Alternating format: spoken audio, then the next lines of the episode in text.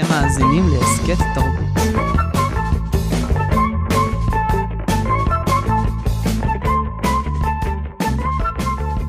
שלום וברוכים הבאים להסכת תרבות, אני מורדי חנני ואיתי נמצא עודד קרמר, שמכל האורחים שלי אתה, אני חושב, איך אני מגדיר אותך? אתה עשית כל כך הרבה דברים, אתה עברת מספורט לפורמטים, לעורך מקומונים, ועכשיו אתה בפרסום. מה נסגר איתך? שאלה של דודה, למה לרוץ ממקום למקום? כי משעמם. תודה רבה. כאילו, כאילו, מקום אחד זה משעמם, ויש מלא דברים שאני אוהב, והאמת שהחיים נתנו לי הזדמנות אה, מוזרה כזאת לקפוץ ממקום למקום, וכל פעם שיכולתי לקפוץ קפצתי, והאמת שזה אולי אה, מביא לחוסר ביטחון תעסוקתי, אבל אני נהנה מכל שנייה. אה, אבל אני הייתי שמח לדבר איתך דווקא על הטלוויזיה של העתיד. אוקיי. אנחנו חיינו עכשיו עשר שנים עם שאריות של שאריות של, הריאל, של ריאליטי שלא התפתח לשום מקום. כלומר, מה הדבר הבינלאומי האחרון שהיה? The Voice ב-2012? משהו שהגיע לארץ. היו, בח, היו בחוץ עוד, עוד, שעש, עוד דברים של ריאליטי גדולים, אבל מה זה גדולים? גדולים הכוונה, עוד פעם, שעשועונים של, כאילו, ריאליטי של טאלנט שואוס. אז ארמוזה עשו את The Four, שלא הצליח בארץ, אבל כן הצליח בארצות הברית, וכן עושים לו עוד עונות. ויש עוד כל מיני פורמטים כאלה שמסתובבים. נמאס, די, כבר, די, די, מספיק. אבל בסדר, זה... כמה אפשר? מסתבר שאפשר כמה שאתה רוצה, תסתכל על טבלאות הרייטינג ותבין שאפשר, מסתבר שאנחנו יכולים לרצות להגיד שזה יותר מדי, אבל הקהל ממשיך לרצות, לפחות פה. נגיד טלנובלות שהיו נגיד בתחילת שנות האלפיים, שאתה יודע, תפאורה זונה ועוברים מסצנה לסצנה ומצלמים איזה ארבעה פרקים ביום והכל, זה הצלחנו להיפטר מזה מאוד מהר. למה ריאליטי מחזיק? הריאליטי מחזיק כי בסופו של דבר, אה, אני חושב שאפשר לחלק את זה לשניים. בכל מה שקשור לטאלנט שואוז, אני חושב שהקהל אוהב שואו, אין תוכניות שואו בטלוויזיה. כל הדבר הזה של תוכניות, הרי איפה היית פעם רואה אומנים ומוזיקה בטלוויזיה? אצל דודו טופז זה זיכרון צדיק לברכה. צדיק בטח שלא. אני יודע, יש לי את מכתבי האיום שהוא שלח לי, שעוד חשבנו שהאיומים שלו הם בדיחה, באמת הם דברים מוזרים. אבל בסופו של דבר, אין איפה לראות בטלוויזיה היום בידור במובן הזה של שואו בימתי, מגניב, פשוט אין. כי תוכניות הטוק שואו שהם היו המקום שבו היית רואה את זה, נעלמו לחלוטין, מהרבה סיבות, בעיקר כי לאף אחד אין כוח לשמוע אנשים מדברים, זה אוכל ראש. ומה שקורה אז זה... אז בוא נעצור כאן. סתם, לא, אנשים, אתה אומר שאנשים לא, לא אוהבים לשמוע אנשים מדברים, אבל... לא, בטלוויזיה, בטלוויזיה, הטלוויזיה שלך לא יכולה להיות talking heads יותר. גם, אה, גם ברצועות אחר הצהריים, שבהם אנחנו רואים עדיין אנשים מדברים, זה בסדר, זה חדשות, זה עובר לידינו, זה, אנשים בדרך כלל לא יושבים מול זה, אלא זה פתוח להם ברקע. כשאתה רואה טלוויזיה בפריים טיים, וזה אולי מה שמבדיל צפייה טלוויזיונית מכל צפייה אחרת שאנחנו מכירים, אתה בטטה. זה, זאת ההגדרה של צפייה טלוויזיונית, זה לא באיזה מכשיר אתה רואה את, ה, את, ה, את, את התוכן שלך, כי אתה יכול לראות אותו גם במסך מחשב. השאלה היא איך אתה מתייחס לתוכן הזה ומה אתה עושה בזמן הזה. וצפייה טלוויזיונית פריים טיים, כמו שאנחנו מכירים אותה, היא צפיית בטטה במובן הזה שלא בא לי לעבוד עכשיו, לא בא לי לבחור מה, מה הנקסט שלי כמו ביוטיוב, ולא בא לי להחליט עכשיו אם אני רוצה לראות את זה או את זה כמו באתרי תוכן. לא, אני רוצה שמישהו יבוא ויאכיל אותי בכפית ואני אשב פה ואהנה. זה, זה, אתה יודע, זה מעניין, כי למשל, אם ניקח את גב האומה, שזה הכי talking show שיכול להיות, אני לא יכול לשבת מול זה, בלי שאני אה, מגהץ, עושה כלים, מאכיל את החתולים, מסתובב בבית, משקה את העציצים שאין לי. כי לשבת לראות, לראות אנשים מדברים, פתאום אני קולט שזה, וואלה, למה? כי מה שקורה באמת אצל אה, שליין ובתוכניות האלה, שהן תוכניות שאני מאוד אוהב, אה, ואתה צודק, אין שם הרבה התרחשות אה, מסכית. זאת אומרת, יש מדי פעם ויש קטעים שאני, שאני הולך לראות, שהם עושים שיר, שהם עושים איזה קטע וידאו, mm-hmm. אבל בסופו של דבר, זה הרבה פעמים, וזה סוג התוכניות הזה, שיש בו הרבה, זה, תקשיב, הפורמט של uh, שליין הוא פורמט שהתחיל בתור, הוא מה שנקרא מהדור הישן באמת. זה פורמטים שהתחילו כפורמטים רדיופונים ועשו המרה. יתוש לתוכנית, בראש. הרבה לפני יתוש בראש, אוקיי? שלושה בסירה אחת. אה. זה, אנחנו מדברים שנות החמישים, ואגב, גם זה לא מקורי, זה דברים שהם העתיקו מה-BBC, זה לא משהו שהם, שהם, שהם הביאו, שבכל ישראל המציאו או בגלי צה"ל, זה משהו שהיה בעולם. ואנחנו מכירים את הדבר הזה, איפה, איפה אנחנו עוד מכירים את התחום הזה טוב? מתחום השעשועונים. גם בתחום השעשועונים, השנים הראשונות של השעשועונים, שאני מדבר שנים, לא מדבר 10, אני מדבר 30, היו לקחת שעשועים שעבדו ברדיו ולעשות להם המרה לטלוויזיה. עכשיו, זה סוג של, יש סיבה למה זה עובד, כי זה עבד ברדיו וזה גם עובד בטלוויזיה, כי בסופו של דבר, המשחק עצמו או הבידור עצמו במקרה של שליין עובדים. העניין הוא שאנחנו כצופי טלוויזיה היום הדרישה שלנו היא אחרת. אתה לא יכול לשים היום בפריים טיים בטלוויזיה, אגב, ולכן גם גב האומה איננה פריים טיים, היא פריים טיים שני mm-hmm. בדרך כלל. למה? כי אתה לא יכול לשים בפריים טיים תוכנית שבה אין מה שקוראים לו שואו מסכי. כי הצופים מחפשים משהו גדול, משהו, מה שנקרא production value. זה, זה הסיפור. ואני חושב שמה שכן הריאליטי עושה, הריאליטי נותן production value. ובעידן שבו כסף הוא כל כך משמעותי, ואנחנו שופטים דברים כאילו של מנה ב-100 דולר יותר טובה ממנה ב-10 דולר כמעט באופן אוטומטי כי היא עולה 100 דולר. אז גם פה משהו שנראה מיליון דולר הוא לעולם יהיה יותר טוב ממשהו שנראה 100 אלף דולר גם אם זה לא נכון תדמיתית לפחות. אתה יודע, זה, יש בזה משהו מעניין כי למשל הסדרות הטורקיות שיש שם בוויבה זה הפקות הוליוודיות מטורפות. הכל צילומי חוץ, ויש שם מסכים מפוצלים, אנשים מדברים בטלפון, חמישה אנשים, אתה רואה את חמישתם על המסך. ואתה אומר, וואו, זה כאילו, זה, זה נראה מדהים, אבל אם אתה היית עושה את זה אה, כמו בסדרות של סלסטה וכדומה, זה נראה... בכלל, סלסטה. אז דווקא זה לא טלוויזיה, זה פרסום, וזה משהו שצריך להבין כשאנחנו עושים, כשאנחנו עושים משהו בכלל, אה, לאיך דברים נראים וה production value שלהם, יש משמעות מאוד מאוד גדולה באיך זה נתפס. דברים שנראים טוב, נתפסים טובים יותר. המדיום זה המסר. המדיום הוא המסר, זה הגדרה מעולה, וזה כאילו, והמשפט הזה ממשיך להיות נכון גם, מה, 60 שנה, 70 שנה אחרי שאמרו אותו, זה ממש ככה. ואני חושב שמבחינה הזאת, זה המקום שהטלוויזיה הולכת אליו. היא לא הולכת למקומות של טלוויזיה יותר מתוחכמת, כי אנשים לא מחפשים טלוויזיה יותר מתוחכמת, הם באמת לא מחפשים אותה. ומי שמחפש טלוויזיה יותר מתוחכמת... מוצא בנטפליקס. בדיוק, מוצא בנישות, שזה, שזה לא, אתה יודע, זה כבר לא נישה של 3%, זה נישה של 10%, אבל זה עדיין נישה. בסופו של דבר, טלוויזיה מסחרית לא מדברת לקהל הזה, היא מדברת למחנה המשותף הנמוך ביותר, זו תפקידה, תפקידה להביא כמה שיותר אנשים. ועם כל הכבוד לרצון שלנו לראות פורמטים יותר מתוחכמים, כשאתה מביא את זה להמונים, הרבה פעמים זה פשוט לא עובד, כי הם לא מבינים מה אתה רוצה ממך, מה אתה רוצה מהם, אתה פשוט, הם לא מבינים. כמו 2025, כמו המוח, כמו אין ספור דברים שהם מנסים ואפילו להיות... פרויקטים שאני כשלתי בהם ואתה לא תכיר אותם, כי הם היו כאלה כישלונים שאף אחד לא שם לב אליהם. תוכנית שהבאנו מהולנד שנקראה טלפון, הבאנו אותה לפה בשנת 2008. אה, איתי אנגל? לא, לא, לא, לא, זה משהו היה משנה, היה, היה, היה, זה היה מין ריאליטי כזה שקורה בך עם אנשים שאתה תופס אותם בשטח שהם עונים על טלפון במקרה. ציבורי. ו, ומאוד, כאילו סיפור של, כן. אתה הולך ברחוב ויש טלפון, אתה מרים עליו, ומישהו אומר לך, תשמע, אתה רוצה לזכות מיליון דולר, בוא תעשה מה שאני אומר לך עכשיו, ואתה, ואתה רץ איתו ברחבי עיר, וזה מין חידת היגיון כזאת. תקשיב, ראינו את הדבר הזה, עף לנו המוח, אמרנו, איזה דבר מדהים, עשינו אותו, עשינו אותו לא רע אגב, לדעתי, אף אחד לא הבין מה אנחנו רוצים מהם. אף אחד לא הבין מה אנחנו רוצים מזה, זה עשה 12% רייטינג ברשת, זה היה כישלון, אני חתום עליו, אין לי שום בעיה להגיד. ביום ההוא הבנתי שגם, ושם היה production value עם מסוקים ועניינים, זה לא מספיק.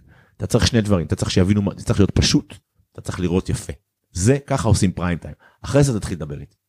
אבל פריים טיים, אנחנו כבר, אה, אנחנו עדיין חושבים במושגים של פריים טיים? ברור, בגלל שטלוויזיה היא לא טלוויזיה באמת, טלוויזיה היא כלי לפרסום, הטלוויזיה או, מסחרית. או שאנחנו חושבים על איך אנחנו מוכרים את הפורמט הזה לחו"ל. לא, זה שני דברים שונים, צריך פה, צריך להבדיל.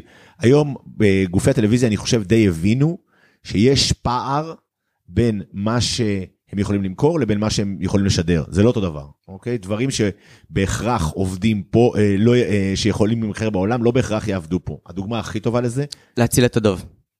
לא, אני מדבר, אני מדבר על דברים, דברים יותר ברורים, בשעשועונים. Mm. שעשועון ישראלי, שעשועון ישראלי האחרון שהצליח באמת בעולם זה לעוף על המיליון. אוקיי. Okay. אין שעשועון שהצליח אחריו, הצליחו בקטנה, לא ברמות האלה, אין בכלל שעשועונים, דברים שהצליחו כמו לעוף על המיליון, אבל בלי קשר. והסיבה אבל האמיתית לזה, כי אנחנו ממש טובים בשעשועונים. יש פה שעשועונים, אנשים שמפתחים שעשועונים מעולים. אבל כשאנחנו מפתחים היום שעשועון לשעשועון טוב, גם אם אנחנו חושבים שיש לו שוק בעולם, הסיכוי שבארץ ישדרו אותו הוא באזור האחוז וחצי. הסיבה לזה זה שבארץ שעשועונים לא עובדים, אלא אם כן הם ענקיים ובפריים טיים. ואנחנו לא עומדים ב... זה לא עובד פה, זה לא עובד בעולם. בעולם מחפשים דברים הרבה יותר בייסיקים, כי השעשועונים לרוב לא בפריים טיים, אלא הם במה שנקרא ב access prime, בין 7 ל-8 בערב, ברצועות יומיות.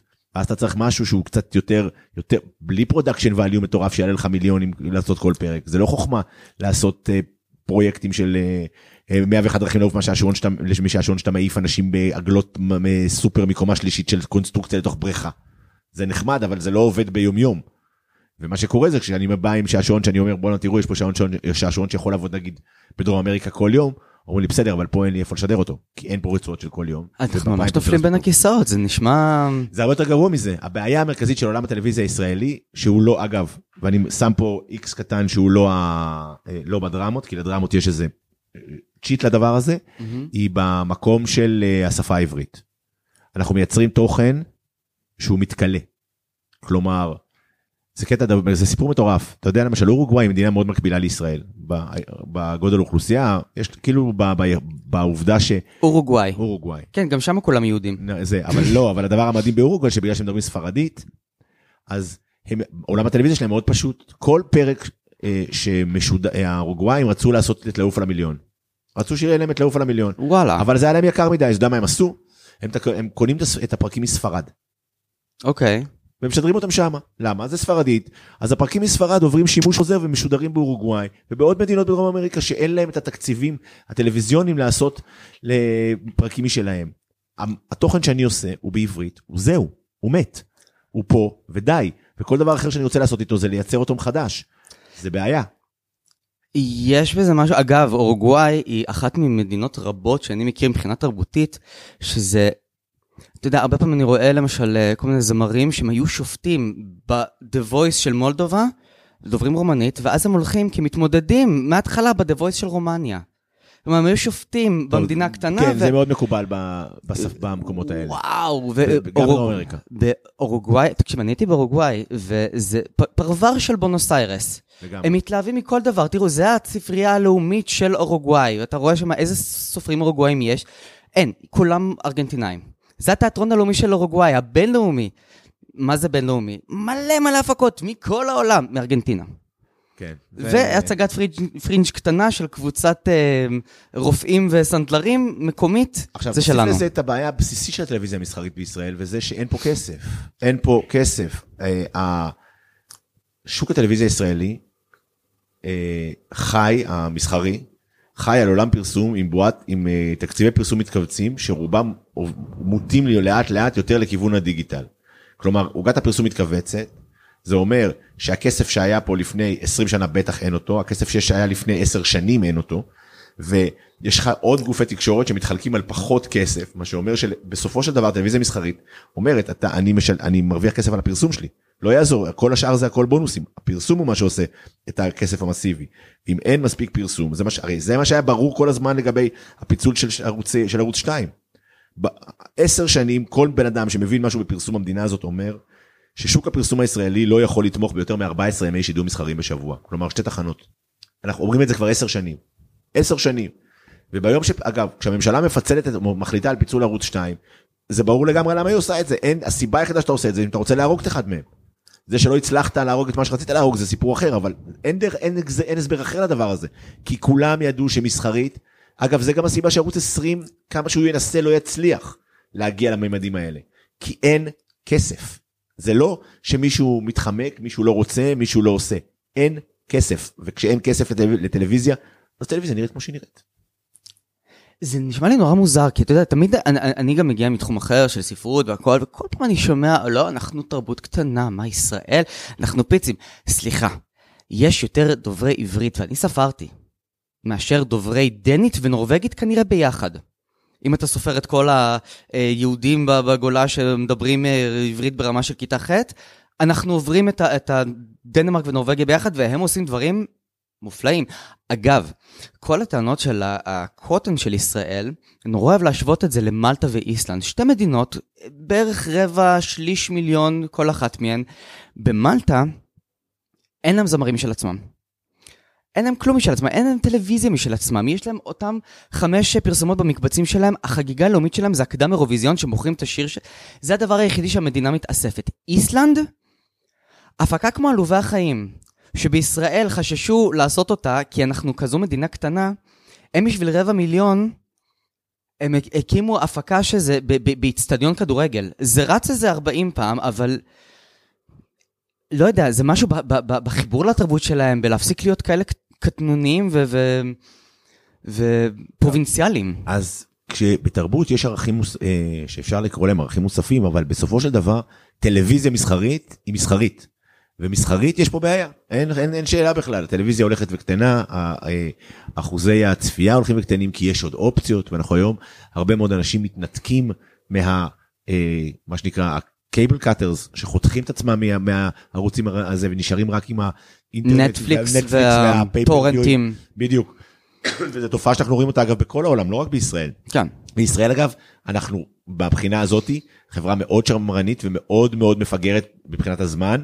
אנחנו עדיין חיים בשנות התשעים מבחינת הצפייה הטלוויזיונית שלנו. אין בעולם מקומות שריאליטי עושה 25% על בסיס קבוע, אין דברים כאלה.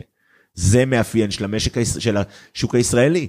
הישראלים, אם אתה שואל אותי, אחד הדברים שעברו עלינו בשנים האחרונות זה ההבנה שאנחנו מאוד מפוצלים, והטלוויזיה היא הדרך שלנו להישאר ביחד, אנשים נאחזים בזה שיהיה להם על מה לדבר עם הבן אדם, עם הבן אדם ממול, עם אדם שפוגשים בעבודה, יש איזה נושא שיחה, אם אתה רואה נטפליקס אז יש אנשים שאתה יכול לדבר איתם ויש לא, אבל אם ראית אתמול כוכב נולד יש לך על מה לדבר היום.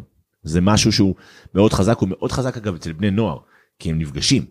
כי הכיתה היא מקום מפגש, ובית ספר הוא כזה מקום שבו אם אתה לא יודע על מה מדברים אתה בבעיה. ולכן אתה רואה אצל צעירים, למרות שכאילו יש להם נטישה של הטלוויזיה, אנחנו רואים במספרים, אתה עדיין רואה אה, כל מיני מה שנקרא גושי התנגדות של, של קבוצות שרואות פתאום ריאליטי ספציפי. וכן כי שזה כן הופך להיות עניין, עניין מרכזי גם אצל ילדים שכאילו בעולם בגיל 12 כבר לא אף אחד לא רואה ברודקאסט זה כאילו נחשב לדור הזה שלא רואה כלום, הם לא רואים, הם כבר ליוטיוב לא נכנסים, זה ארוך להם מדי. הם אם זה יותר ארוך מטיק טוק הם לא מסוגלים לראות את זה. זה קטע. ועדיין, בריאליטים הגדולים זה מצליח למשוך אותם. ועדיין בוכים על זה שהנוער של היום מכור לטלוויזיה לא כמו הנוער של פעם. אז אה, לא, עכשיו אומרים מסכים. מסכים, מסכים. החלפנו את המושג. אנחנו, הם אה, מכורים למסכים. לא, אה, תראה, זה, הבכי על הדור ההולך ונעלם הוא כאילו קצת מגוחך. בסדר, היתרון שלי בגילי די מופלג, שאני כבר נושק לחמישים תכף. אז אני כבר ראיתי שלושה דורות שכאילו אתה אומר איזה דור היה פעם שהייתי שם ולא היה שם כלום. אז כאילו אין הבדל באמת. זה זה נוער הוא עושה מה שהוא עושה. הוא, ההורים שלו אף פעם לא מרוצים מזה. הם תמיד היו רוצים שהוא ילמד יותר הוא לא ילמד יותר. יאללה נקסט בואו נמשיך הלאה. כאילו, זה לא אין טעם לי כאילו זה נוסטלגיה מזויפת נורא. זה... אנחנו נמצאים עכשיו בבית אריאלה אנחנו מקליטים כאן זה, זה מעניין מה שאתה אומר כי אני שומעת אותו דבר על ספרות שפעם היו כותבים ספרים יפים והכל ופה יש מכירות לפעמים של ספרים שכבר לא צריכים אתה יודע יצאו מהמחזור. ואתה רואה ערימות של כל מיני רומנים לרומניות, כל מיני הוצאות ממזרחי, כל מיני uh, מאהבות של ליידי צ'טרלי למיניהם. וזה האיכותי של הז'אנר, אתה מבין? על כל אחד כזה, תקשיב, אני גדלתי. אצל סבא וסבתא שלי בבית היו ספרי הרולד רובינס, אני קראתי מגיל 10 ומעלה, אני קראתי ספרי הרולד רובינס, תקשיב, זה תת רמה. זה תת רמה. עכשיו, אה, ההורים שלי מתעצבנים עליי למה אני קורא את זה ולא אנציקלופדיה? כי אה בטח. לא כי שם גם הייתה אנציקלופדיה עברית. אה. זה היה באותו מדף לא לא הייתי נובל. כאילו זה היה הדבר. למה אתה קורא את הספרות זבל ולא קורא דברים איכותיים? למה אתה לא קורא את הביוגרפיה של בן גוריון שהייתה שם ליד או את חיי של גולדה מאיר שזה היה הארון ספרים של סבתא שלי. והיום זה קצת כמו שאני מסתכל על הבת שלי ואני אומר, נו, מה אתה פעם רואה את הדברים האלה בטיקטוק, אולי תראי איזה סדרה בערוץ הילדים, כאילו בערוץ הילדים אתה מקבל איכות עכשיו, זה לא שיש לך דברים רעים. ראיתי עכשיו איתה, מה ראיתי איתה? אה, ראיתי את התחנה של, אה, שערוץ הילדים עשו, אה, שחר סגל אה, ואורן יעקבוביץ' עשו סדרה מהממת, מהממת, כאילו על תחנת מד"א. סבבה, אבל כאילו זה ה... זה, ויחסית עוד היה איכותי, אבל רוב הדברים שהיא רואה שם, אוי, שכאילו השם ישמור. טוב, זו שחר סגל, שחר סגל אני אפר לרגליה, היא מדהימה. אין אף אחד בעולם שאוהב את שחר סגל יותר ממני, אני חושב שהיא אחת הכותבות הכי טובות. שחר סגל, אם את שומעת אותנו, אני מציג לך הרבה זמן בוואטסאפ, שתתייחסי אליי. טוב, אה, כל, הפ... כל הפודקאסט הזה למעשה הוא תולדה של ציפורי לילה מתגעגעות, by the way, עם רועי בר נתן. Uh, בדרך כלל כשיש אנשים שאני מכיר את פועלם, כמו תום אבני, אורי פסטר, אז אני פשוט שותך את כל ההיסטוריה ש... של לפניהם. זה מאוד שחר סגלי, רועי בר נתני, מה שהם עשו, ו... מאוד משמח אותי, דרך אגב, שהיה מי שפתח לי את הדלת, כי אני חשבתי ש... ידע כזה או, יכולות כאלה לזכור דברים נידחים מהניינטי זה רק אני. אבל אתה יודע מה, אני רוצה לדבר איתך על משהו אחר. אתה עברת מספורט לפורמטים, לפרסום, ויש לי איזושהי הרגשה שאתה פיצחת איזה, איזה, איזה חוט מקשר של דברים שעובדים מבחינת המשחק, מבחינת... אה, אתה מבין על מה אני מדבר? אין לי ש... תקשיב, היכולת שלי להסתכל על מה שאני עשיתי ממבט מבחוץ היא כמעט בלתי אפשרית. באמת? אני לא, כאילו קשה לי מאוד. אני אגיד דבר כזה, אני חושב שקריאיטיב הוא קריאיטיב הוא קריאיטיב. זה כאילו הדבר המרכזי שהבנתי. זה בכלל לא משנה אם אתה צריך עכשיו לדאוג שהמוסף ספורט יהיה מעניין, ואתה צריך עכשיו לבנות לו קונספט, למוצף נגיד לצורך העולם, לצורך העניין יש עכשיו אולימפיאדה ואנחנו צריכים להכין משהו לקראת האולימפיאדה, אז עכשיו לייצר שם איזה רעיון לעיתון, לגיליון מיוחד לקראת האולימפיאדה, ולקחת אה, אה, רעיון שיש לך למשחק ולעשות ממנו פורמט, או תוכנית טלוויזיה בכלל, ולעשות ממנו פורמט, או עכשיו לקבל בריף של משרד פרסום, ו... ול... ולייצר ממנו פרסומת, זה הכל אותו דבר. בסופו של דבר יש פה לספר סיפור. או. Oh. זה מה שאנחנו יודעים לעשות. וכשאתה יודע לספר סיפור, או אתה יודע, סליחה, אפילו לא מדויק, אני לא יודע לספר את הסיפור, מה שאני כן יודע לעשות זה למצוא את הדרך שבה מישהו שיודע לספר סיפורים יספר את הסיפור כמו שצריך, כי לדעת איך לספר את הסיפור ולספר אותו זה שני דברים שונים לגמרי. אני לא יכול להיות על המסך, אני לא יכול לספר סיפור, אין לי את זה. ואגב, אני הראשון שיודע בזה בעולם. כל האנשים שמסביבי שאומרים וואי למה אתה הולך לעשות טלוויזיה, תגידו אתם משוגעים? יש אנשים שיודעים לעשות טלוויזיה ויש אנשים שלא מסוגלים לעשות טלוויזיה. זאת תכונה, אפשר ללמוד אותה, אין לי סבלנות לזה, אני לא טוב עכשיו בללכת ללמוד דברים כאילו לעומק, אני אוהב שטחי. ולכן הרעיון שלי בא ואומר, אני מספר סיפורים, אני תמיד מספר סיפורים. אה, ולכן זה לא משנה לי אם זה פורמט או פרסומת או פודקאסט, זה לא רלוונטי, זה הכל אותו דבר. תגיד מה אתה רוצה, תגיד מה, תבין מה אתה רוצה לספר, ותמצא את הדרך הכי מעניינת לספר אותו. זה הקטע. וזה באמת לא משנה מה אתה עושה וכאילו אני אגב לא מתייחס על עצמי בתור אה, איש פרסום או איש טלוויזיה כששואלים אותי מה אני עושה אני אומר שאני מהנדס קריאיטיב. Oh. שזה כאילו מפגר לחלוטין כי אני המצאתי את זה בעצמי ואין מקצוע כזה וגם לא יכול להיות מקצוע כזה כי זה שני דברים שסותרים כי אין שום דבר כאילו קריאיטיב הוא כאילו צריך להיות uh, מאוד לא אין פתרון אחד לקריאיטיב. מהנדס צריך ללכת על פלי כללים מסוימים אבל אני אגיד מה זה כן זה היכולת למצוא פתרונות יצירתיים בכל מקום, אני עושה את זה אגב לא רק בפרסום ובטלוויזיה, אני עושה את זה גם בפיתוח עסקי, אותו דבר בדיוק. בוא תספר לי מה אתה עושה, בוא תספר לי איפה אתה שואף להיות בעוד חמש שנים, ובוא נראה איך בונים לך דרך שתוכל להוביל אותך, להוביל אותך לשם. שבעיניי זה הדבר המעניין באמת, כאילו זה, זה לא, לעשות פרסומת זה נחמד ולעשות פורמט זה נחמד, הדבר הבאמת מגניב בכל הסיפור הזה, זה שהצלחתי לייצר לעצמי יכולת להפעיל את זה בכל מקום, בכל דבר שאני עושה. וזה מין כזאת טכניקה שאני מגלה שאנשים, כאילו הדבר שאני הכי שונא בעולם, זה אנשים שאומרים לי אני צריך לחשוב מחוץ לקופסה. זה, זה מוציא אותי מדעתי, אוקיי? בגלל שיש קופסה.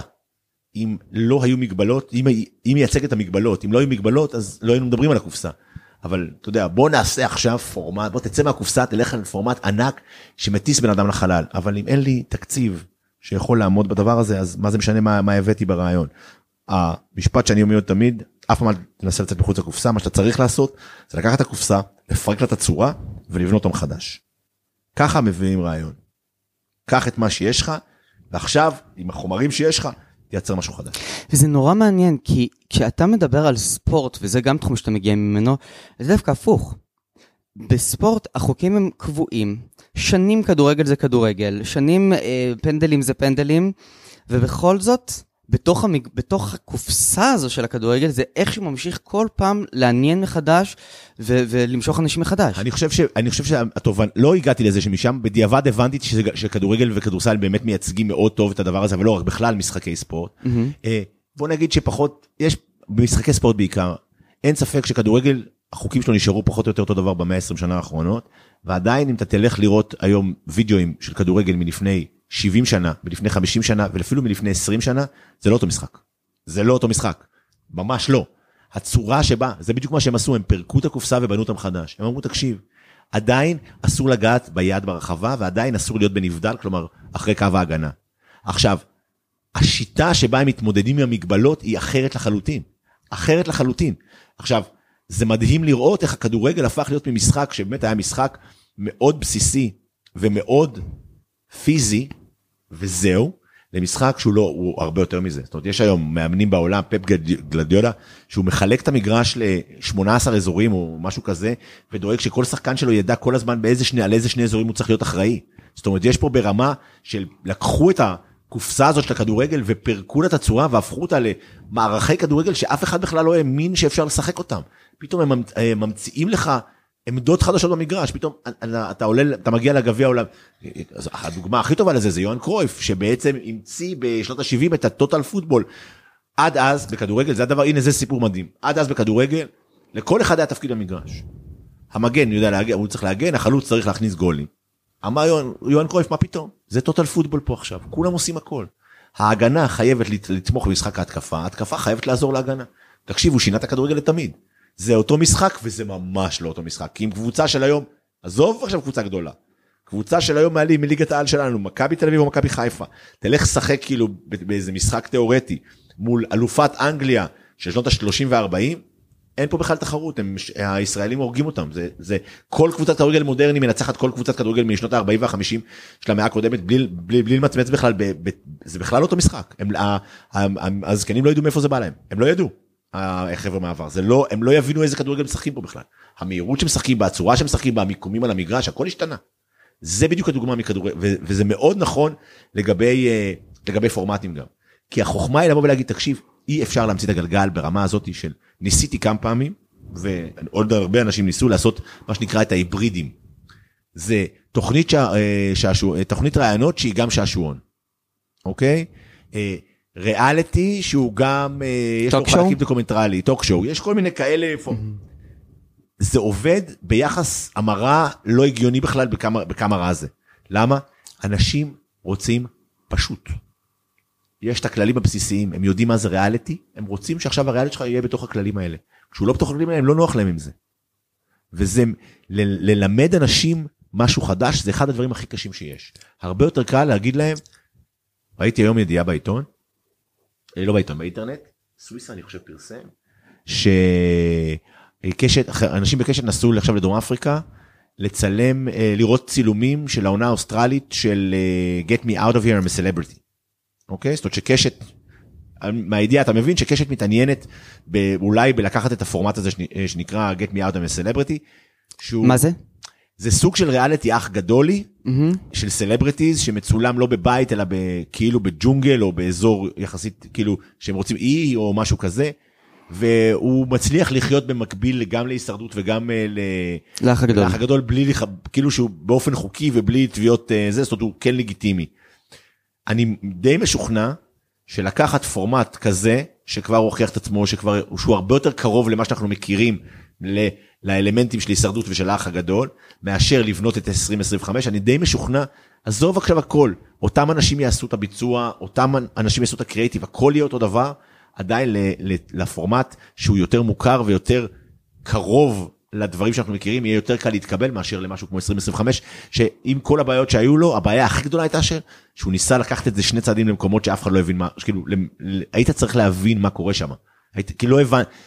תוכנית טלוויזיה טובה. פורמט טוב הוא פורמט שהוא א' הוא מצד אחד מספיק ייחודי בשביל שהוא יהיה אה, חדשני מעניין ומקורי אבל מצד שני הוא ימשיך הוא עדיין יהיה מספיק דומה לדברים אחרים שאני לא אצטרך להפעיל מחשבה לאיך מה החוקים פה. החוקים חייבים להיות ברורים ואני להסביר אותם בתחילת המשחק זה לא מספיק. זה שאני אגיד לך את החוקים שלנו הם כאלה ואני אתן פה רשימת חוקים זה לא טוב. מה שצריך להיות במשחק זה שברגע שאתה רואה אותו אתה מבין לבד מה קורה שם הוא פשוט.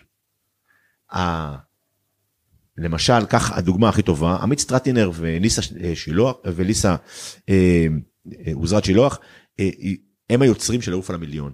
הגאונות של לעוף על המיליון זה שהם לקחו שעשועון מאוד, שהמהלך המשחקי שלו נורא פשוט. מאוד פשוט מאוד מוכר אין בו שום דבר מסובך אבל האקזיט שמהמשחק היא מגניבה ברמה שאתה יכול לשבת יום שלם ולראות את האנשים האלה נופלים בסלואומו בלי, בלי לראות את השאלות בכלל עצם הנפילה שלהם מצחיקה.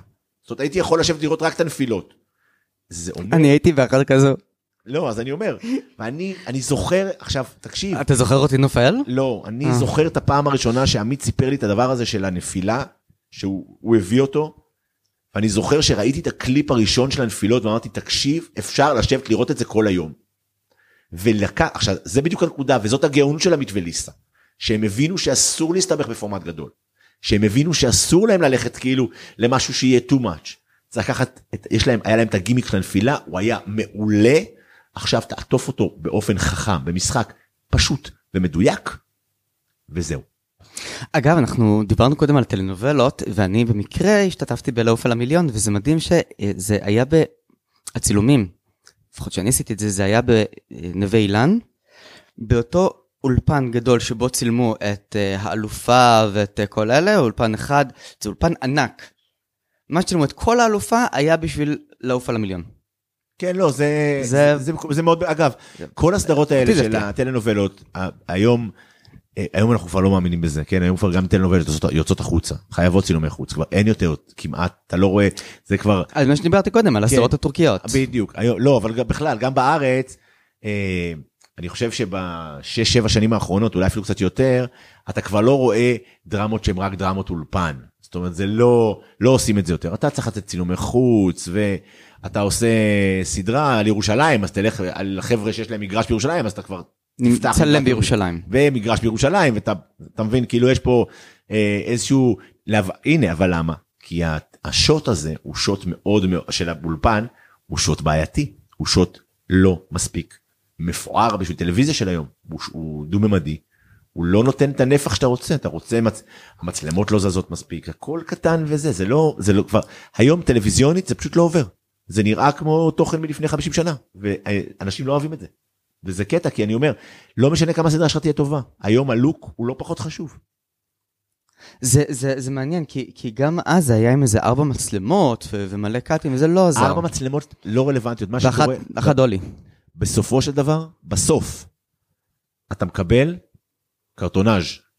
מה זאת אומרת? זה משהו שנראה כמו קרטונים מאחורה. כי ה- ה- ה- בסוף הכל משתטח לך. זה קטע, כשאתה צופה במשהו והוא קבוע, ב- ב- ב- בסט קבוע, בסוף הכל נהיה שטוח ונראה כאילו זה קרטוני. אני לא מזמן עשיתי בייביסיטר uh, על uh, שני uh, תאומים בני uh, 12, ודיברנו על רמת אביב ג' וכדומה, אני הראיתי להם איזה חצי פרק של רמת אביב ג', אה, הפרק ש, שדניאל נדקר אה, ושרון, ואני זוכר שאני לא נרדמתי אחרי הפרק הזה, וזה פשוט, וראיתי את זה בווידאו, וזה הסעיר אותי, והם שניהם צופים בזה, והם צוחקים. הם אומרים, זה מגוחך לכל רמה אפשרית. טוב, כי זה... הצילום, המוזיקה, הדרמה, המשחק. יש... איך הכל השתנה במשך אה, לא, 20 שנה? כי, עזוב, כי, אבל אגב, מה שמדהים זה שבדרך כלל זה קורה ביום. אתה פשוט לא שם לב, אבל יש יום אחד שזה נהיה לא לגיטימי. אני שוב חוזר לשעשועונים, כי זה תחום שאני כאילו יודע mm-hmm. לתת לו, זה, עד מי רוצה להיות מיליונר? כל השעשועונים היו fun fun fun, joy joy joy, אורות מגניבים, צלילים, לינג, זכית, bling bling, mm-hmm. כאילו כל האלה. אה, יש סיפור מאוד מדהים על אה, מי רוצה להיות מיליונר, ש... אה, כשהם עשו, עשו את הפיילוט והם ביימו אותו, הבמאי שלהם היה במאי שעשועוני והוא ביים אותו ככה. הם היו מאוד לא מרוצים מהפיילוט, הם היו יומיים לפני עלייה לאוויר, והמפיק החליט שהוא לא מהמר, הלך, הוא, אה, אה, דר, הוא קיבל אישור מבעל, מהשותפים שלו בחברת ההפקה, לעשות איזה הימור, בתוך התחייבות שאם הוא נכשל הוא נותן להם את המניות שלו בחברה, ובלי לעשות פיילוט, הוא החליט לשנות את כל הלוק של השעשועונים, של השעשועון, את כל ה feel שלו, ובמקום אורות וכאלה, או להפך, הוא הפך אותו לדרמטי, ספוטים שזזים על כל האולפן, והוסיף את הבאסים האלה של הדודום מלמטה, כאילו, במקום שזה יהיה fun, שזה יהיה דרמה. Mm-hmm. והוא שינה את השעשועונים לנצח. שעשועון היום, אני שם שנייה רגע את לעוף בצד, כי הוא קצת שונה, כי הוא שעשועון multi, אבל רוב השעשועונים היום, גם לעוף במקום הזה, הם כבר לא פאן פאן ג'ון ג'וי, ג'וי ג'וי. הם הגרסה וזה מה שאמרתי לך על סיפור.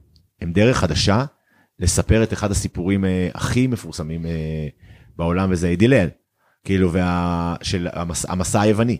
הכי כאילו קלאסי, הרי מה זה שעשועון? מה זה, מה זה מי רוצה להיות מיליונר? למה זה האודיסאה all over again? אלך לכאן וכאן לא, לא אלך. לא, אז בוא נעשה יותר, יותר מזה. תחשוב על זה ככה. האוצר של מיליון השקלים נמצא במערה. בינך לבין האוצר עומדות 15 מפלצות בצורת 15 שאלות טריוויה. האלים בחסדם נתנו לך שלושה גלגלי הצלה כדי שתוכל להגיע לאוצר. זה הסיפור הכי ישן בספר. זה מה שזה. וככה היום, ואגב, זה מה שהפך את, זה מה שהציל את השעשועונים אגב. כי השעשועונים מתו, ומי רוצה, רוצה להיות מיליונר, החזיר אותם חזרה, למה? כי הוא נתן להם סיפור.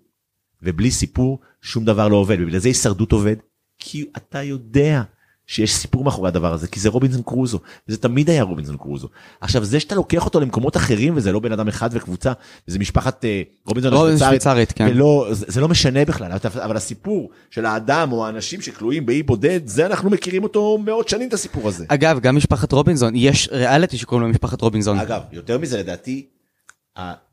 משפחת רובינזון השוויצרית אם אני זוכר נכון אני לא בטוח אני די משוכנע שזאת הגרסה הראשונה של הישרדות. הגרסה הראשונה של הישרדות נעשית בהולנד וככה קוראים לה משפחת רובינזון השוויצרית וההולנדית ואז אחר כך הבריטים והאמריקאים קונים את זה והופכים את זה להישרדות זה אם אני זוכר נכון את ה- הסיפור שמאחורי זה. אני הייתי, ב... השתתפתי, וכמעט ניצחתי את הטוב מכולם. אני הייתי הטוב מהעשירייה, ולא הייתי יותר טוב מזה שעלה מהקהל. הימרתי פשוט על ימין ועל שמאל. השאלה באיזה האחרונה, עונה אגב? הראשונה. אה אוקיי כי בשנייה והשלישית בשנייה עשיתי את הקריאיטיב אז כאילו. אה, כן? כן, אז אה, בשנייה. זה מעניין. אפילו היה שאלה שניצחתי את זה שעמד מולי, היה איזה דוקטורנט ג'ינג'י אה, להנדסה, whatever, היינו צריכים לנחש כמה קופסאות פופקורן נכנסות לתוך איזה מיכל ענק, ואני פשוט כאילו, מתוך שעמום כתבתי 666. יענו מספר השטן, זה היה יותר קרוב מהמספר שהוא נתן. אבל מה זה הזכיר לי התוכנית הזו? את זה זה או זה זה של יואב צפיר משנות התשעים.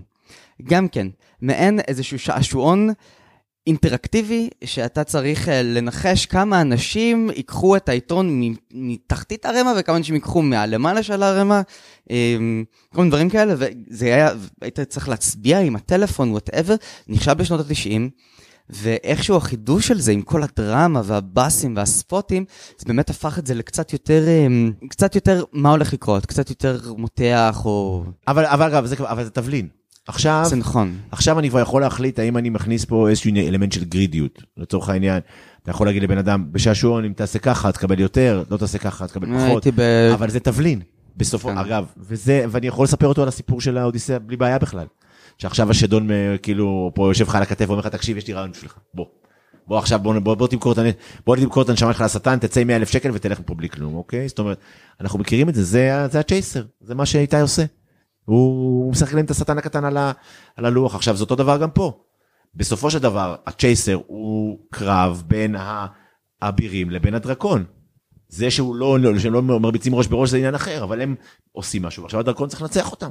זה אותו הסיפור. הדרקון מגן על האוצר ואתה צריך לנצח את הדרקון. נראה לגמרי כמו איזה כהן עם ה... במעלה ה- הכס הזה שיושב עליו. אה, אה, עוד פורמט שמפוצח מאוד מאוד יפה בעיניי מאוד אה, פורמט בריטי כמובן מאוד מאוד מוצלח אני מאוד אוהב את הצ'ייסר ואיתי חבר טוב ושותף אבל זה לא קשור אהבנו את אהבנו את הפורמט גם לפני שהוא היה הצ'ייסר. אתה מדבר על ספורט ועל העניין של האנשים ועל הרצון שלהם גם להתבטאת מול הטלוויזיה וגם להתחבר וגם להבין את החוקים נורא מהר. ואתה סיקרת אולימפיאדות. למשל נכון. היית ב... הייתי באתונה באתונה. ובלונדון. אה, כן? כן, אה. לא, לא בעבודה הייתי באתונה באתונה עבדתי ב- ב- בלונדון הלכתי לראות. להנאתך. ברור. או. מה, אז, אז, אז, אתה היית בטקס פתיחה גם והכל? לא יכול, היה לי כרטיסים לטקס פתיחה באתונה ב-2004 ונתתי אותם למישהו והלכתי לאכול עם קופמן אה, דגים בנמל בפיראוס.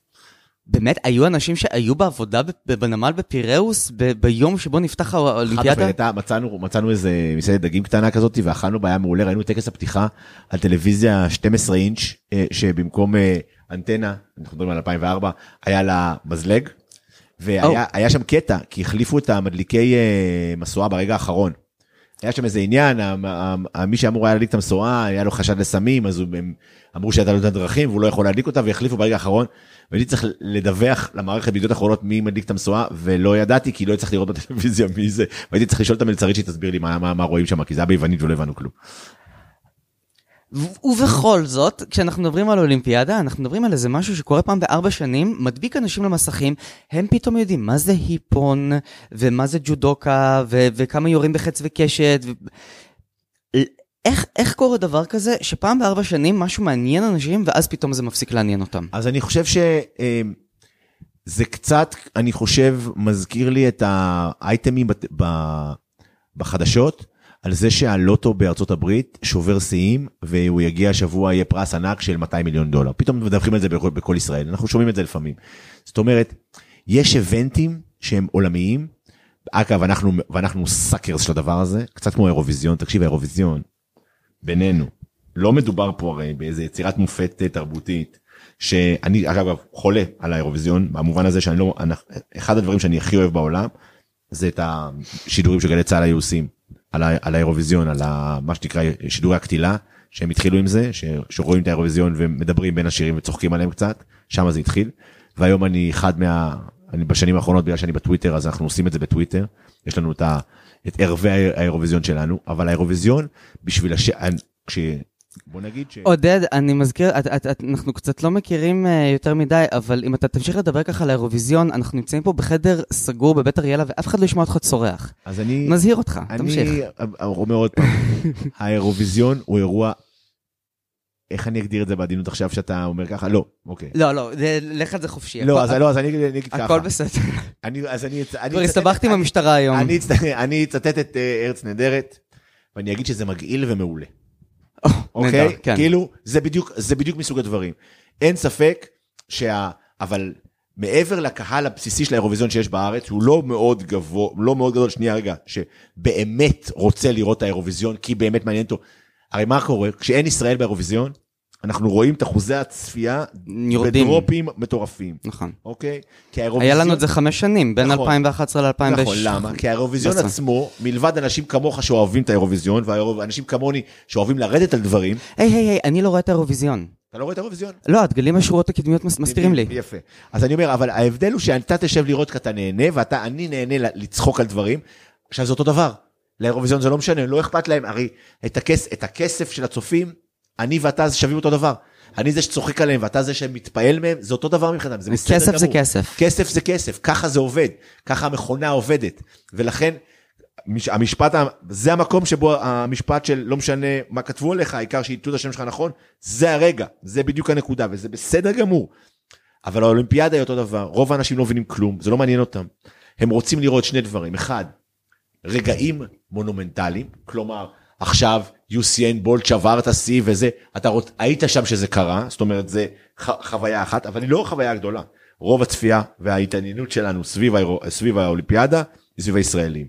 וזה קטע, כי ברגע שיש ישראלי גם במקצוע שלא שמעתי עליו, תקשיב, אני, אני אומר לך את האמת, היה דברים מטורפים, אני סיקרתי אולימפיאדה, ואנשים, והתקשרתי, אני זוכר שהתקשרתי ביום אחרי שאריק זאבי לקח את המדליה, הייתי שם באולם ג'ודו, ודיברתי עם אבא שלי, ואבא שלי אומר לי, תגיד, אתה בטוח שזה האיפון? אני אומר לו, תגיד, מה אתה יודע מה זה איפון? אני לא יודע מה זה איפון, איך? הוא אומר, תקשיב, זה מה שאנחנו עושים פה, אנחנו יושבים ורואים. זה נראה כמו שני כלבים מתגוששים. אבל זה לא משנה, בסוף יש דגל שמנצח, ואם זה הדגל שלך, אז המדינה יוצאת פה עם פרופורציות. זה, זה, אגב, זה הקטע שלנו. אנחנו, בטח בספורט, אלופי העולם ביציאה מפרופורציה. אין, אנחנו גאונים בזה, אנחנו לא אלופי עולם אגב, כי הבריטים עושים את זה יותר טוב מאיתנו, אבל עדיין אה, אנחנו גאונים בזה.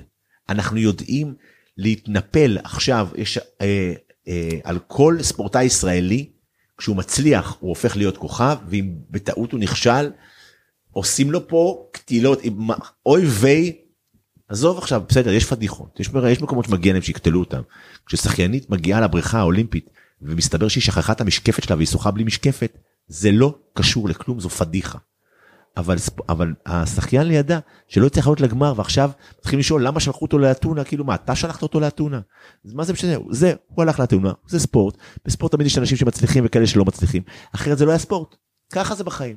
כן אתה מפסיד לפעמים אחרת אתה לא מנצח. שני דברים חשובים קודם כל. יש מתכון לניצחונות ישראלים באולימפיאדה כל מה שלא נועלים בהם נעליים. או בשייט, או בג'ודו. דרך אגב, אנחנו טובים בללכת לים וללכת מכות. זה מה שישראלים טובים בו. די. טוב, עכשיו האמת היא גם אה, כדורים ומטקות, כי הבנות של ההתעמלות עושות דברים, של ההתעמלות האמנותית עושות דברים מדהימים, חשוב אה, לציין. אבל... אבל עכשיו יש שבירה לנושא שלך. כי הפעם אנחנו הולכים לתת אותה בראש בטוקיו, אנחנו הולכים לתת אותה בראש בבייסבול. בבייסבול? בוא נשאר לנו, תקשיב, סיפור הבייסבול, זה אחד הסיפורים המדהימים. מה? יש רק שמונה נבחרות, יש שמונה נבחרות שהגיעו לאולימפיאדה בבייסבול, ישראל היא אחת מהן. עכשיו, למען הסר ספק, אין ישראלי, כאילו, הם ישראלים, אבל הם לא, אין אף אחד שמתגורר באופן קבוע בישראל בנבחרת הזאת. הם כולם שחקני בייסבול אמריקאים, שמשחקים תחת דגל ישראל, אבל הם עשו את הלא יאומן, והם הצליחו כבר להבטיח את מקומם באולימפיאדה, זה אחד מהסנסציות ספורט הגדולות של המאה האחרונה. זה, זה יותר טוב מאשר כל הטורקים שמייצגים את סן מרינו באירוויזיון. זה, אנחנו לקחנו פה את זה, עכשיו תקשיב, שמונה נבחרות בסך הכל. אם אני זוכר נכון, נבחרת ארה"ב עדיין לא הבטיחה את מקומה באולימפיאדה. יש להם עוד טורניר שהם צריכים לנצח אותו בשביל לקחת את זה. ישראל כבר הבטיחה את מקומה באולימפיאדה, זה דבר שאין, לא היה כמוהו, זה באמת, אין לי איך להסביר לך את זה. זה באמת ברמת פרופורציות לא הגיונית לכלום. אה, אה, אה, סליחה, יש, יש, יש. קדם אירוויזיון של סן מרינו ב-2018 נערך בברטיסלבה עם זמרים מכל העולם, אף אחד מהם לא בסן מרינו, זה אפילו לא שודר בסן מרינו לדעתי. לא, אני חושב שזה החוק של ארגון השידור האירופאי, שהם חייבים לשדר את זה. אה, יכול להיות, יש להם איזה ערוץ קיבוץ כזה. וואו, תקשיב, עודד, אתה הוצאת לי פשוט פה ניצוצות. גם אתה מדבר איתי על אולימפיאדה וזה מעניין אותי, גם על כדורגל וזה מעניין אותי, גם על פורמטים של ריאליטי, שדברים שאני לא צפיתי בהם וזה פתאום מושך אותי. אתה, זה, זה בכל זאת אתה מצליח בתחום הזה של storytelling ובהנדסת קריאייטיב שלך. אתה הפלת אותי ברגעים האלה. זה, זה, זה, זה לא קל. אז אני אגיד שקודם כל אסור להאמין לאף מילה שאני אומר, באופן כללי. אני, יש לי... אני לא מאמין לאף אחד, אבל בסדר. אני לוקח איתי, אני, לוקח מדי פעם חירויות עם האמת, אני מודה. למרות שהשתדלתי פה פחות להתעסק בדבר הזה. אגב, זה בדיוק הנקודה, זה עוד דבר שחשוב להגיד על storytelling. ב storytelling טוב, אה, קצת כמו בלוגיקה, אמת ושקר הם לא מושגים שאנחנו ממש מתייחסים אליהם. ב storytelling טוב, השאלה, אם, בסוף אם אתה בא אליי ותגיד זה אמיתי או לא, התשובה צריכה להיות, מה זה חשוב? אני storyteller טוב בתור מראיין? זה לא, אה, לא, זה לא של, זה, זה, storytelling הוא, אה, הוא משהו שאתה לא יכול, אתה, הוא לא מגיע אף פעם בשאלות. זה לא, זה בטח לא storytelling, לא, לד... אגב, זאת מיומנות אחרת, לדעת להוציא סיפורים מאנשים זה, זה, זה, זאת תכונה של מראיין. storytelling היא תמיד התשובה, וזה העניין. זאת אומרת, זה אף פעם לא השאלה, אתה לא שואל ב storytelling, זה לא, זה לא, מה, אתה משתמש ב storytelling כשיש לך משהו שאתה רוצה להעביר, ולא שאתה רוצה לפתוח שאלה פתוחה. אני לא, אני צריך לספר לך סיפור שבסוף יש מסר שאתה מבין אותו ואני יודע שאתה מבין אותו. כי זה אגב, וזה זה בעיקר בפרסום ככה. כשאני עושה לך מודעה על העיתון, אני כותב לך חידת היגיון. זה, זה, זה הקונספט. למה אני עושה לך חידת היגיון? כי אם אני עכשיו אעשה מודעה בעיתון שיהיה כתוב בה קנה גימל. אוקיי, יש לי מוצר קוראים לו גימל, ואני אומר קנה גימל. אתה לא תסתכל על זה בכלל. זה לא מעניין אותך. רמת הגירויים שאתה מתעסק איתה היא כזאתי שזה שמישהו אומר לך קנה ג' זה משהו שאמרו לך, דוחפים לך מיליון פעם מראש, אנחנו יודעים לחסום את זה. הדרך לייצר מודעת עיתון שעובדת, ואגב זה נכון גם לטלוויזיה ולרדיו, היא לייצר משהו שאני אסתכל עליו בשנייה הראשונה, אני לא אבין מה רוצים ממני בכלל. זה יאלץ אותי לעשות double take, להסתכל פעם שנייה, לנסות להבין מה קורה פה. וחידת היגיון טובה היא חידת היגיון כזאת שאתה מסתכל על השתי שניות ואז אתה מבין מה אני מה, מה עשיתי כאן. אתה מבין למה לא הבנת את זה בשנייה הראשונה ואם עשיתי את העבודה הטובה שלי, אתה אומר בואנה, מגניב. זה storytelling. storytelling היא לדעת לזרוק לך מספיק רמזים כדי שאתה תבין לבד את התשובה. כי הכלל אומר תמיד שאם אני מכתיב לך את התשובה בכפ... ונותן לך אותה בכפית, זה פחות טוב מאשר אם אני נותן לך לבד להביא את התשובה ואתה מבין אותה. אוי, זה מזכיר לי את הפוסטים מדף פייסבוק שקוראים לו חולצה מטיילת בוואדי, של כל מיני אה, אה, משפטים כאלה נטעים, הרי מה זה חולצה מטיילת בוואדי? כן. ממשפט שאתה קורא אותו ואתה אומר, ולוקח לך כמה שניות להבין. אמ, וזה מאוד מאוד מזכיר לי הרבה, הרבה פרסומ, פרסומות טובות. ש... כמעט כל הפרסומות הטובות שאנחנו זוכרים, שאנחנו יכולים, שאני יכול להסתכל אחורה ולהגיד, אה, בטח בפרינט, שזה מאוד, שזה אגב ההארדקור של פרסום, למרות שהוא הולך ומת, אבל זה כאילו המקום שבו אתה באמת צריך להתאמץ, כי אין לך אפקטים וזה, אלא תמונה אחת שאתה צריך להבין, ואני צריך שמישהו יבין ממנה. כמעט כל הדברים הטובים האלה, זה מסוג הדברים שאתה אמור לקחת לך שתי שניות להבין אותם, אבל, ובזה הטריק, אתה צריך להבין אותם. עודד, וואי, אתה ממש פוצצת לי את המוח פה עם רשימת הרפרנסים, זה, אני צריך uh, ל, ל, להתאפס. לא מאמין שאני ישבתי במשך חמש דקות מרותק מול סיפור של כדורגל. אתה יודע מה? יש לי משימה בשבילך.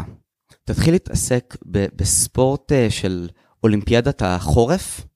כל האלה שמנקים עם סקוטש ברייט את, ה, את הרצפה וכל הכוכב ציגלרים למיניהם. נפגש עוד עשר שנים, נראה אם תצליח לעניין אותי בזה.